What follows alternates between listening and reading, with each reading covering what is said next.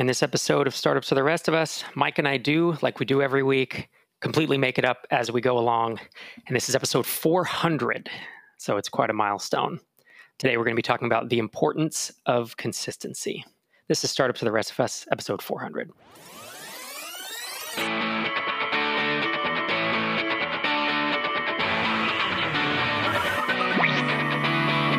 Welcome to Startups for the Rest of Us, the podcast that helps developers, designers, and entrepreneurs be awesome at building, launching, and growing software products. Whether you built your first product, or you're just thinking about it.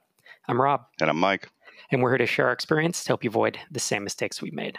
400 episodes, sir. Congratulations. Oh, thank you. I did it all by myself. I know you did.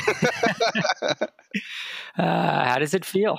Oh, I don't know. I yeah, I, I, feel very run down today, but I don't think it has anything to do with like episode 400. I think it has to do with the fact that yesterday was Fourth of July here, so I, we had a bunch of people over, and my kids are away for the week on vacation, or they're at a sleepaway camp.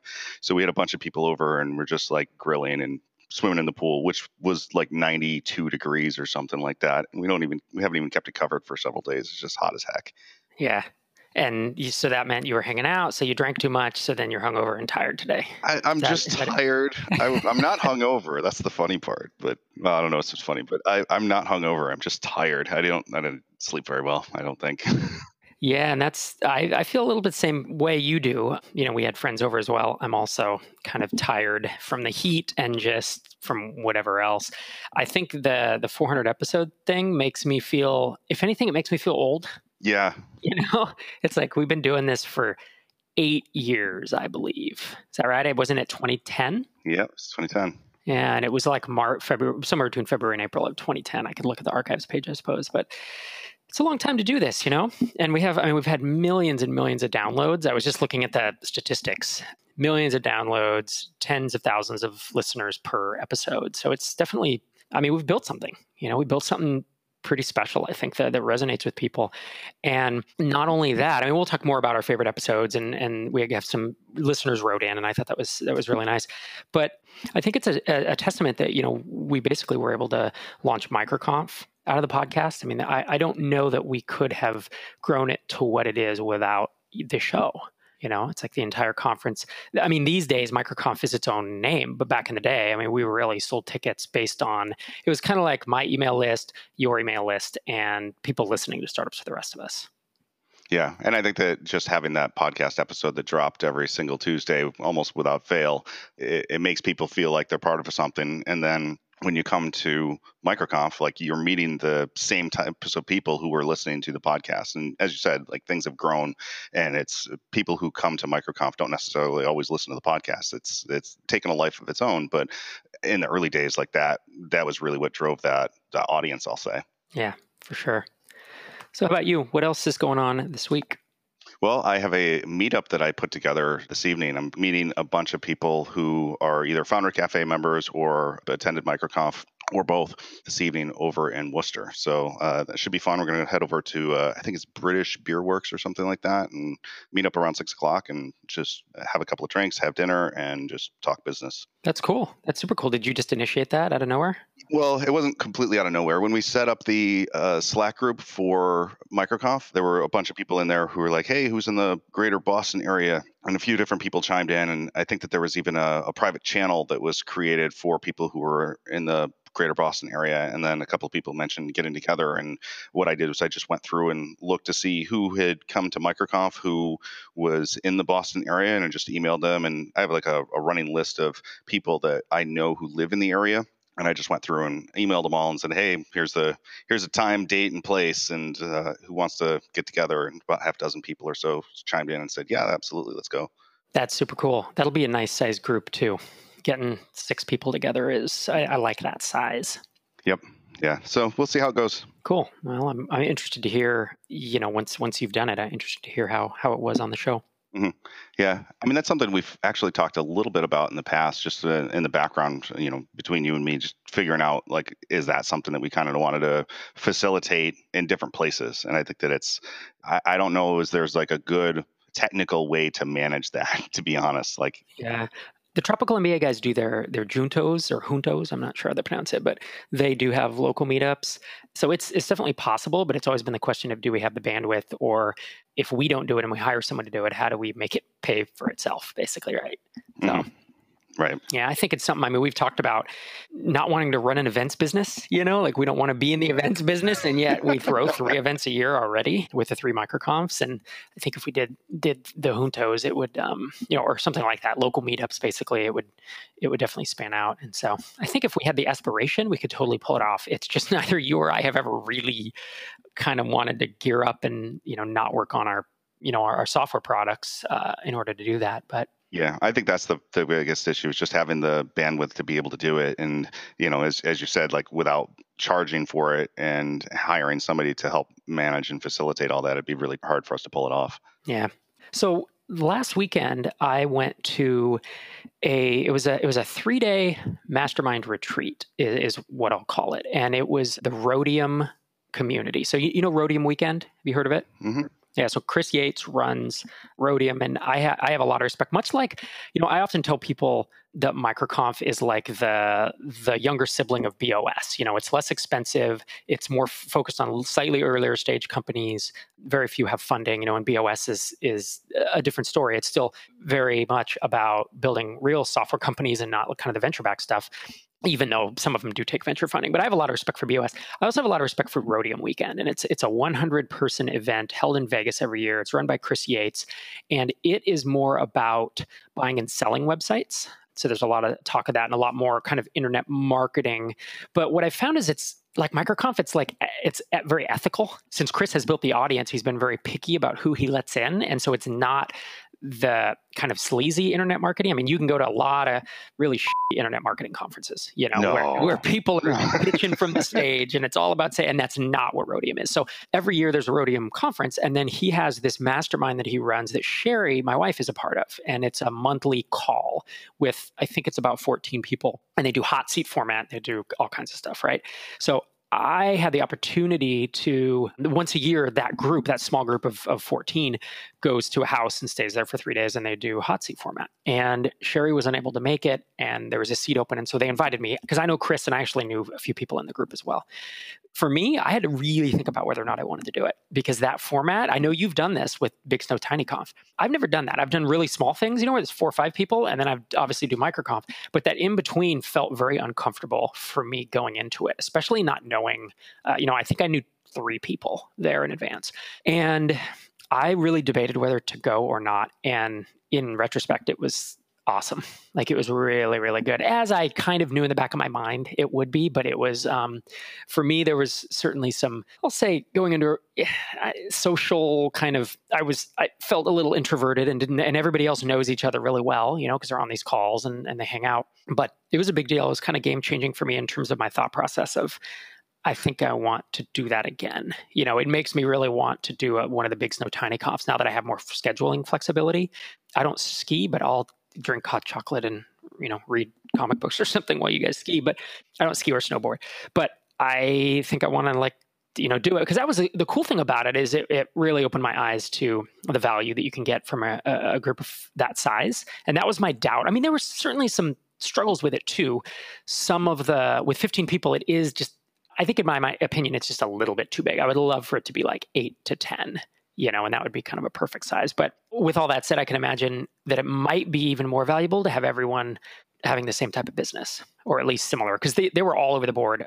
There are people who literally just build and buy content websites that they monetize with affiliate links and AdSense. There were e-commerce, there were e-commerce drop shipper, there were people who manufacture their own products, there were two or three SaaS, there were some people who just do a lot of SEO and they just build sites and sell them. And so it's a real wide variation of who's done what and I think that was super helpful. But I also think, you know, I imagine if everyone was SaaS, that there could potentially be more value to it. Yeah, I mean it goes both ways though cuz if you if you have people who are doing things in different types of businesses, then you get to see you you get a, a, different perspective than you would if everybody is doing the same type of thing. So if everyone's doing SaaS, you don't get the perspective of we're e-commerce and this is how we do affiliates and like they may do them very differently and you you can get really good solid takeaways from those that you can put to, put together and put forth in your business that are going to work for you. But you would not get that if like everyone is uh, like always talking to the same types of people. I'll say. Yeah, I totally agree. It's a good point, and that is that absolutely was true. I was surprised how much I had to offer someone doing dropship e-commerce. It was more than I thought and and some hot seats would start and i'm like boy i'm not sure i have anything to add here. And then i would have insights. It's like oh yeah that was similar to my experience with drip. You know it just have i mean there's enough overlap with these businesses. Maybe it's 60% similarity because it's always there's always going to be marketing and there's seo and there's learning you know affiliate programs or whatever that's similar. So yeah i don't know. Maybe i'm not maybe having everyone as the same would working on the same type of thing would would take away from that you know the variety of thought or whatever yeah, I, I definitely think that that's probably the case. I mean, if you, it depends on specifically what you're looking for. I mean, you could easily have a group that is all the same types of people and then a different group that is very different. And it kind of depends on what you're trying to get out of the group. So, yeah, I, I think that that's more the issue than anything else. Because, I mean, it, it Big Snow Tiny Conf, I mean, Chad DeShon runs boardgametables.com and he's got some fantastic ideas. But, like, because he's B2C and he's selling physical products. Like he's not the type of person I would probably end up in a group with, but he's got fantastic ideas. Like I've seen some of the stuff he does and it's just amazing. So, and then there's other ones who are doing more e-commerce type businesses and you get some great ideas from them people too. Yeah, that makes sense. I don't know. Depends on what you're looking for. And you know, for me, where I'm at right now, where I don't really want to start another SaaS app, it was super helpful because I was able to talk to people about what it's like running an e-commerce shop. Not that I'm going to necessarily run one, but I at least had, you know, I was able to talk for an hour to someone who's been running e-commerce manufacturing their own stuff for 10 years. And it's like, wow, those are the headaches of it. I don't think I want to do that. And then another guy who's built two authority content sites from scratch, like where he not just these little content sites that have AdSense or whatever, but like really built something substantial that he sold for. I'm presuming i'm presuming they're both you know six figure exits and i don't know how much they were but he had a whole process and a whole a whole realm of knowledge that i have just not been exposed to. And so that was helpful for me to be like yeah maybe maybe a content sign you know maybe authority content sign is the next thing for me. It just got me thinking along different lines which is helpful because I am at this point kind of directionless in, in the sense of what I am going to do next. Yeah, that makes sense. I'm curious to know, like, what was it that you went into thinking that you were going to get out of it? Because obviously you had some hesitations going into it, and I think most of those were just the fact that the people in the group probably knew each other. Did you make the mistake of asking if everyone knew who you were? Of course not. I never do that. You've done that, haven't you? Yes. Did you do that at Big Snow Tiny Conf? And you're like, no, I didn't mean that. I didn't mean it that way. Yes, uh, that was that was my first year because everybody had been talking to each other, and I showed up late. I was like three hours later than everybody else, and it seemed like everyone knew each other, and they like they knew who I was, but it, I wasn't sure. And I just said, "Does anyone here not know who I am?" And as the words left, oh. I'm like, oh. "No." I misphrased that. That's not what I meant. Yes, that is. Uh, everyone laughed. It's been a running joke for like three or four years now, though. that, oh, that's funny. No, Chris. Chris had told me that that the folks in the group knew knew of me or knew who I was, and I I don't know if that's through being married to Sherry because she's in the group, or just kind of my. It's just our circles cross, you know. Sure. Enough, but yeah, pretty much everyone. It was kind of nice. Most people knew. There were a few people who were like, "Hey," they just knew me as Sherry's husband? And then when it came up that I was the the co-founder of Drip, it was like, "Oh, I love Drip." So that was actually kind of cool. I think almost everyone in the group used Drip or uses Drip. So that was a, a touch point for some folks, which was nice.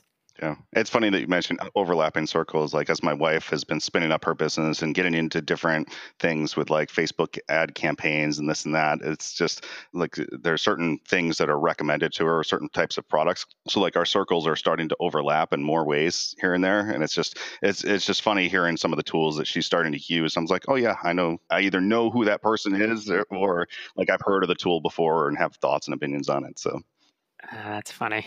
Yeah. Yeah. So, you know, you asked me what I thought I was going to get out of it. I thought that being in a room with a dozen successful founders, you know, people who have launched businesses, grown businesses, and several who have exited, some multiple times.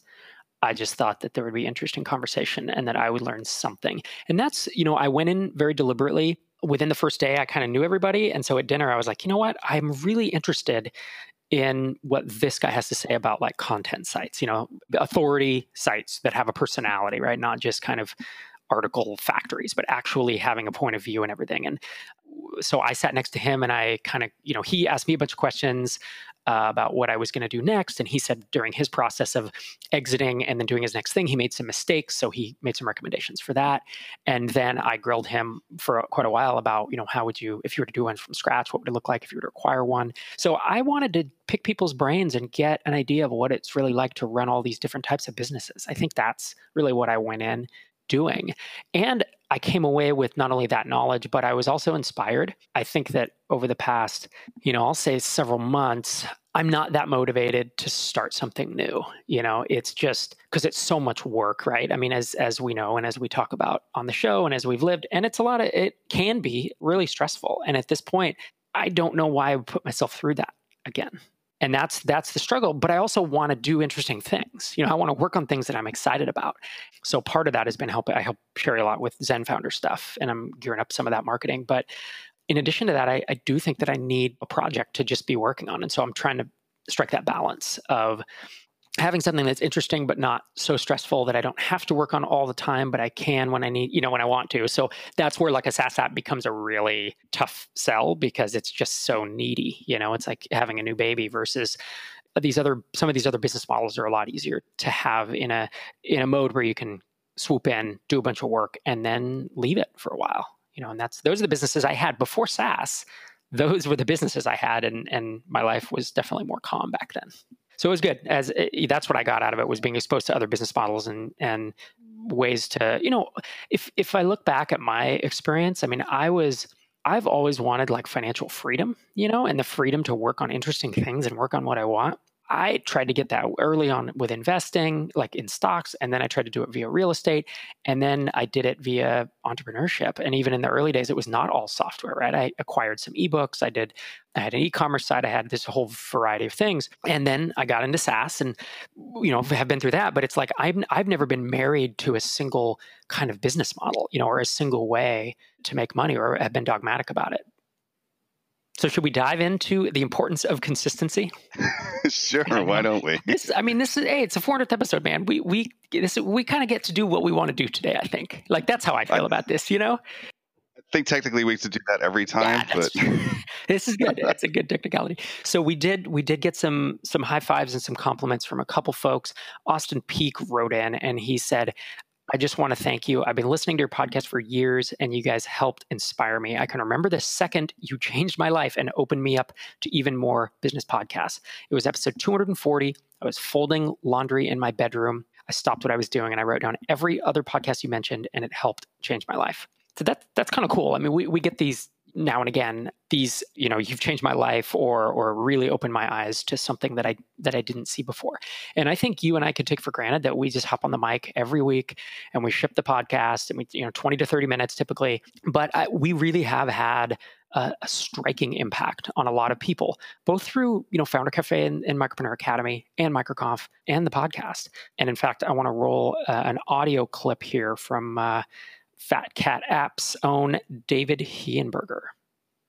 Hey, Robin Mike. This is David Hehenberger. I've been listening to your podcast since the early days, and it's had a huge impact on me. The biggest thing was when I first listened to the podcast, I was stuck in a consulting business that I wasn't really enjoying that much. And by listening to your podcast and following Rob's advice of stair stepping, I was able to get out of consulting, launch a number of successful WordPress plugins, and now over the last year also launch a successful SaaS app. So this podcast has just had a huge impact on me. Thanks so much for everything, guys.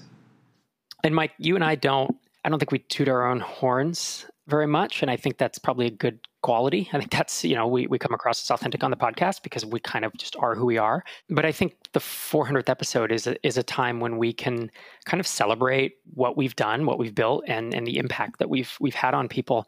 I, I was perusing our very ancient website, startupsfortherestofus.com. We need a facelift on that thing soon, but there's a success stories tab. And we stopped updating this a while ago, but basically we did a call at one point for people who had listened to the podcast and launched a product that allowed them to leave their day job and there's about 20 names on it. And again, we we added names for a couple months and then stopped. So I know that there there are more people impacted, but Kevin Taylor from Beam Calcs, Duncan Murtaugh from Vetter, Tom Fakes from FHR News, Phil Derksen from WP Simple Pay, David Hehenberger, who just sent the voicemail in, Jerome Samuels, uh, Brecht Palombo from Distressed Pro. You know, a lot of I don't know, a lot of folks don't know that he he was an early member of the Micropreneur Academy and said that he implemented you know a bunch of stuff that that we'd mentioned in there. Jordan Shearer from Wide Fido, Nate Grahek from Sticky Albums. I mean, Sticky Albums is a, as far as I know, is a seven figure business, very successful in the photography space, and and he had just been a long time listener. Richard Chen from PHP Grid, and and there are others, but I think it's kind of cool to do that. I think for me, a lot of times it doesn't feel real. Yeah, what's your take on it? How does all that resonate with you? No, I, I agree with you. I think I'm in the same camp where I don't think about it often, except when, you know, I mean, occasionally we will get somebody who writes into us and to questions at startupsfortherestofus.com and says, hey, you know, I just wanted to let you know I, we did this. And hey, would you mind putting a link up under the success stories? So those, we obviously don't go and update it a lot, but there are occasions where people will write in and, and say something and say, hey, it changed my life, or we, you know, implemented this or launched this new app that got me out of a job that sucked. And so we will do that on occasion, but I don't think about it too much, I guess. Maybe I should, but I do know that, like, obviously, like I see the stats and stuff, but it's hard in many ways to associate like a, an email address or a, a, blip on the screen from some metric someplace with actual people i'll say because there's that level of abstraction. And i actually teach people this when i'm, when I'm talking to them about Bluetick is like every email address there there's a person behind it and you have to treat it that way. And i think it's very easy to lose sight of that especially when you're looking at all these different marketing tools that you know measure this or analyze that and it's like every single one of those is is typically keyed off of a person yeah, and that's I think we made a good move in launching MicroConf. Like I know I remember the reason we did it and it was because the Micropreneur Academy had a community that was building and we wanted to meet people in person. But the fact that we now know in person, face to face, by name, so many podcast listeners, I think is a unique thing. Because if we didn't have MicroConf, how would we have met all these people? You know, maybe at BOS or maybe at other conferences. But that has helped me understand who our audience is more. I think it's also helped shape some of the content that we produce and how we talk on the show. And there are days when I will outline a podcast or we're on the show and I'm saying something almost specifically to one person, you know, based on either one conversation I had with them or just kind of the persona of like, yeah, this person with this, you know, these WordPress plugins, this episode's for you. These are all my thoughts that I would tell you if I had the time to do an individual call with you, but instead I'm just going to record this the podcast. So I think that's been helpful to have real. It's not even personas, right? It's like real people on the other side of uh, of the earbuds, because a lot of podcasts don't have that. You know, think about if you had twenty thousand listeners and you didn't have a conference, how would you possibly know the people who are listening? Yeah, you have absolutely no idea. I mean, I do the same thing to some extent as well on occasion where if I'm out loud in, in an episode and there was somebody who emailed me earlier in the week, earlier in the month, and said, "Hey, you know, what are your thoughts on this?" And a lot of times I'll just kind of reiterate them through the course of a podcast episode because you can be a lot more expansive on a podcast episode than you can in an email. I mean, I, I, have tried to cut down on the length of the emails that I write these days, but it's easier to talk about it and just do a podcast episode on it than it is to drill into all the little details and edge cases in an email that's, you know, where somebody asks for advice about a specific thing. Speaking of which, that we should also put out a call and say if anyone has questions that they want answered for the podcast, this would be a good time to send those in because we're running low on questions, I believe. Is that correct? That's correct. Yep. And if you can send a, you know, you can call into our voicemail or, or send us uh, an MP3 file, or even just drop us an email because we are almost out of them. So we would get to your question quite soon. We're accepting emails now. accepting emails and accepting five star reviews on iTunes. No, I'm kidding. So I wanted to run through just a couple kind of, I was going to say favorite or most popular episodes, but I almost think, I think the, the ones that, it, it's hard to know what resonates with different people. And it's like, I remember episode 47 was movies for nerds, and it was a bunch of kind of startup tales. And I remember that being a big deal for a while. And, and it, I think it had our higher, highest listenership of our first 50 episodes for quite some time. And then a favorite is always the podcast for startup founders, right? Episode 104, 240, and 395 are basically that that episode. You know, it, it's it's podcasts, and we've updated that several times. And then episode 255, moving on from Audit Shark, seems to have gotten uh, there was like a spike in listenership on that one and some extra popularity, which I think is interesting. And you can still get that one in the podcast feed. I think the feed goes back to episode 254. Any others that you remember offhand, or do they kind of all start to blend together at some point? I think they blend a lot, to be honest. It's hard for me to go back and say, oh, this one, I mean, because I was there for the entire conversation. So, you know, it's hard for me to point to any particular one where it's like, oh, that really stuck out to me, or I listened to that like half a dozen times because it was, I was involved in the discussion. So it wasn't, there's not many that are really pop out. It's like, oh, this is interesting. Although I have heard people have commented on the, the moving on from Audit Shark and how difficult that was, especially leading up to that whole decision. So, yep. No, that makes sense. I have gone back periodically and listened to. I'll just go back and listen, randomly pick ten episodes. You know, I might go back like a year or or even a year and a half. I'll go back to the early podcast feed, or you know, as far back as it goes, which I think goes goes back 150 episodes. So I guess that'd be almost three years. And I'll listen to five or ten in a row, and it's kind of fun to walk down because it's a walk down memory lane, right? Typically, you're you're either working on Audit Shark or just moving on. I'm working on Drip, or even before that, Hittail, and it's interesting for me to see what I agree with that we say and what I disagree with. You know, I, I think things change that quickly. That there are opinions that one of uh, you know one or both of us had that I'm like, you know what, I don't think that holds true anymore. Or there are things we say that I, I am like, wow, that's really insightful. Yeah, it's a pretty smart thing, and it's not patting myself on the back. It's just like, oh yeah, like Mike and I had a we had, we did have a solid answer, a really solid answer to that, you know, that listener question or a solid take on you know pre-launch email marketing or that kind of stuff. So it's kind of fun to do that. I don't do that much, but when when I do, it definitely you know there's there's some good content on the show. I think one of the things I wonder about is, I, mean, a long time ago, we made the decision to put the transcripts of all the episodes out there, partly because for SEO reasons, but also just so that it made it easier for us to go back and search through if we found something. And I think that I'm still very happy that we made that decision, even though it costs money for every single one of those transcriptions. But what I find interesting about what you just said is that when our opinions on something change, like there is still that record of what our opinions were at the time. And I wonder if there's any confusion that could be potentially be drawn out of that by people who search for something and they say, "Oh, this is what Mike and Rob's opinions were on this back in I don't know, like 2014 or something like that," and maybe it leads them down the wrong path. I wonder if that's a not nonsensical concern, but it's uh, if I'm thinking about that too much. Mm, hmm Yeah, I don't know. I mean, people have definitely asked for like an updated take on certain topics. I feel like, yeah, I don't know. I guess it's hard hard to know or impossible to know, you know? Yeah, you. I mean, you wouldn't know unless somebody said, "Hey, I followed this advice," and then you're like, "Oh yeah, I, now that now that you ask me again, I'm thinking about that, and like I would do something different now versus then." But I mean, that's part of the the value of having that transcript or being able to say like, "Oh, this is from four years ago or five years ago." I mean, people can also take that in context and say, "Oh, it's it's from X years ago. Does that still hold true?" Yeah, that's true. And I mean, I think, you know, you're kind of leading us to the the topic of today's episode, which is probably just going to be a short short conversation at this point, because I feel like the this has been good, like just the reminiscing and talking about things I think is is kind of fun to do. We don't do that very much, and so it's interesting to, to think about.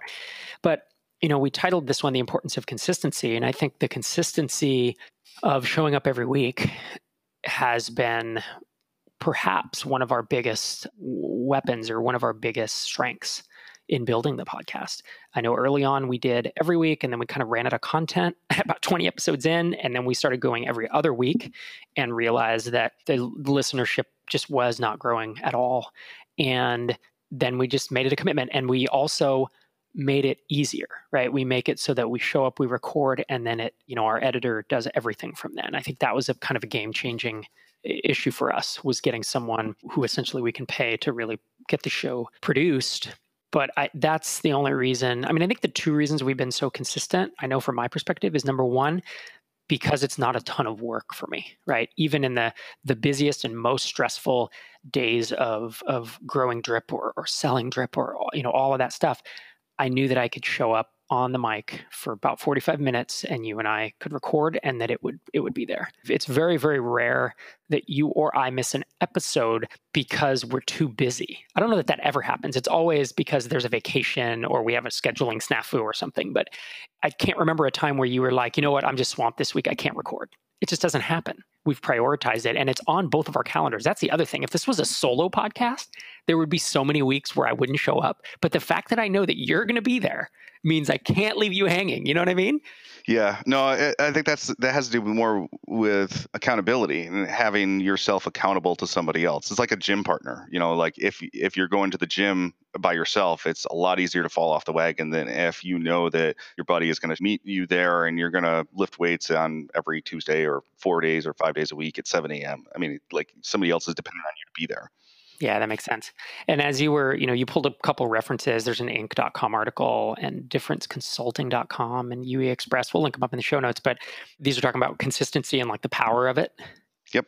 And I think the first one is that for me at least, consistency builds like predictability. So for other people, it's essentially eliminating the unknown. So we drop this podcast early in the morning every single Tuesday almost without fail, excepting when there's a technical glitch. And when that happens, there are people who will email us and say, Hey, I don't see the episode out there. What's going on? And, it's just everyone knows it's going to be there. And if there's something that comes up where we're going to need to record an episode in advance, we we make it happen. So we always have a contingency plan and we plan ahead and make sure that that's going to happen because we know that if we don't, we're going to get emails and tweets and things like that like, "Hey, where's the podcast episode?" And that happens when there's a glitch, but you know, we don't miss the episodes.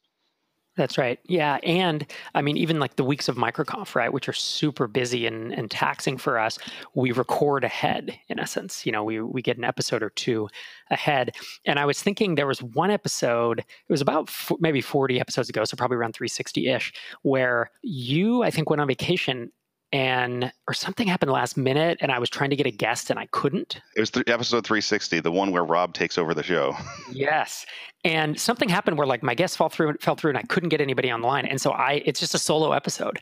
And I comment in the episode like I'm doing this because we uh, we need to ship something, you know, and I'm just going to talk to the mic. And I, you know, I answered a bunch of listener questions that day, and it was it's actually kind of fun. I wouldn't want to do it every week, but it's that kind of thing. It's just making sure that we get you know something into into your earbuds every every Tuesday morning. Interesting that you said you're going to talk to the mic. talk to the mic. I know. So yeah, consistency. I mean, I think it's done a lot for us, right? It's it's built it builds trust it's predictable, right? So it eliminates unknown for for folks. And I think that it shows these these articles were saying it shows dedication. It shows that we're committed to something. So that I think subscribing to a podcast and sticking with it, it is a commitment, right? And it, it's a bummer when I subscribe to podcasts and I get invested and then they just pod fade and, and they disappear. And it's like, oh man, that sucked, right? And I think the fact that we do have this many episodes can be a show of, of dedication and it allows people to probably trust us more that we're going to keep shipping. Right. The other thing I think is interesting is that early on, what our our main goal with the podcast was really to help promote FounderCafe, but I think that that changed over time. I mean, because we we really don't promote FounderCafe too much on the podcast. In fact, I've heard from people like you should. We should do that more. Yeah, yeah people tell us like you should promote FounderCafe a lot more on the on the show because then you get more people into it, and then you know you get more conversations, and there's the whole network effect that can go into that. So if you are interested, go over to foundercafe.com. There's an application that you can fill out. It's uh, $100 per quarter, and it's a set of forms you can join to interact with and ask questions of and get information from people about whatever it is that you're working on. So, whether it's a new marketing campaign or you have a question about how to use a particular product or what other products people would recommend for a certain situation, uh, definitely go in there and check it out. The application process is really just to help filter people out that are not a good fit. So, there are people where we've essentially turn them away because the in the application we kind of ask what what they want to get out of it, and if they're not going to get out of it what they would expect, then we're just going to say, hey, look, this is not a good fit for you. Yep. It's an online community of seasoned entrepreneurs just like you, and you do a really good job with the application process and making sure that we get folks in there who are who are going to help each other succeed. In essence, foundercafe.com. I think the other interesting thing about the podcast and how we've been so consistent over time is that, you know, as I said, we we changed kind of what the main reason we were doing it early on was, but since then, one of the things that kind of comes to mind is back when we first started the podcast, there really weren't any other podcasts that were like ours or kind of catering to our audience And it's interesting that I don't want to say sheer number, but that there are a lot of other podcasts that have popped up that are, I'll say, in a similar vein. They're startup founders working from home, bootstrapped or self funded, and building something and just, just talking about it. And I think it's really interesting to have seen those. But early on, and, and again, not to kind of toot our own horn here, but we're kind of trailblazing. And at this point, we're no longer trailblazing. We're like the, I don't know, the old somewhat dependable and I don't want to say broken down, but like the the old old, old horse on the track. yeah, that's true. Yeah, I mean it, it is. It's like you do it. I mean, I sometimes I wonder, you know, if someone comes along and sees you have 400 episodes, like that's either really cool and shows you're consistent, or it's overwhelming.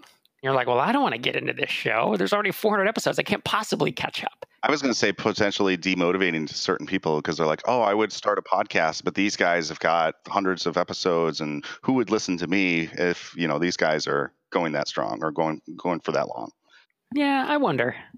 I wonder if it cuts both ways. I was thinking more from a listener perspective. You know, someone to come to decide to subscribe or not. The 400 episodes could could honestly discourage them because they just can't catch it. It's like, well, I've already missed all that. I'm not. It's kind of like coming into a season, or you know, coming into a show or hearing about it when it's five seasons, and it's like, well, I, I don't think I really want to watch all that. Yeah, I'm not sure. I mean, it's. I mean, that kind of happened all uh, with like TV shows and stuff like that, where you know, like The Sopranos. Like, I'm never going to go and watch that. It's just not going to happen. But I know.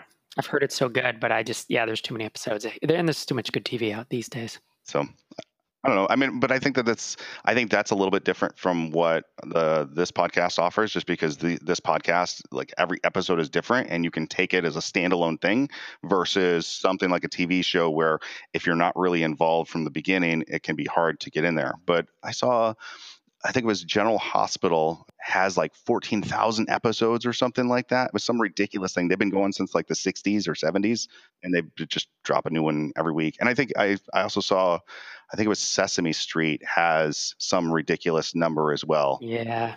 Yep. And you can drop into them. I mean, I think our podcast is more like Law and Order, you know, because it's uh, it's episodic, right? It's like a single episode, start to finish. You can get value out of it, or you can follow the story over the years. And that's what I've heard from people who like the podcast is they say they came for the content originally and the tips and the tactics, and then they stick around to hear what we're up to in essence. Yeah, I guess it could go either way then. So what do you get out of the podcast these days? I that's that's a good question. I don't know that I've asked myself that question in a few years. You know, I think early on it was definitely because there was no other content like it and I felt like it should exist in the world. You know, I want I wanted there to be people talking about this stuff much for the same reason that we, you know, had Micropreneur Academy and FounderCafe and MicroConf because we wanted them to exist in the world and we wanted to be part of those communities. And that's why the podcast in the early days, as well as to promote what's now FounderCafe.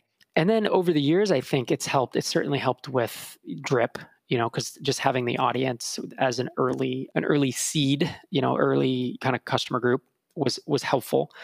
These days, I don't know. I don't know that I can point directly to something right now that I'm gaining from being on the podcast, but I do enjoy it if that makes sense. Like, you know, I don't know that I gain anything by playing Dungeons and Dragons with my 11 year old, but it's fun. I think that's more of it, you know, and, and I have gotten things out of it in the past. It's, it's worthwhile certainly to, to show up and do the show because it has yielded so many things, I think, for both of us.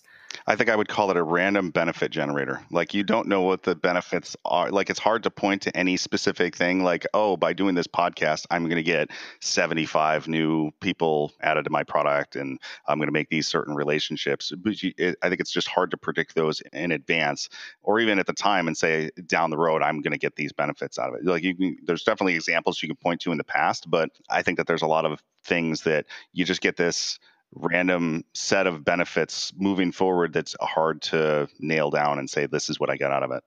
Yeah, that makes sense. Someone said, you know, you get a portion of the value, a portion of the value you put into the world, you get a small portion of that back.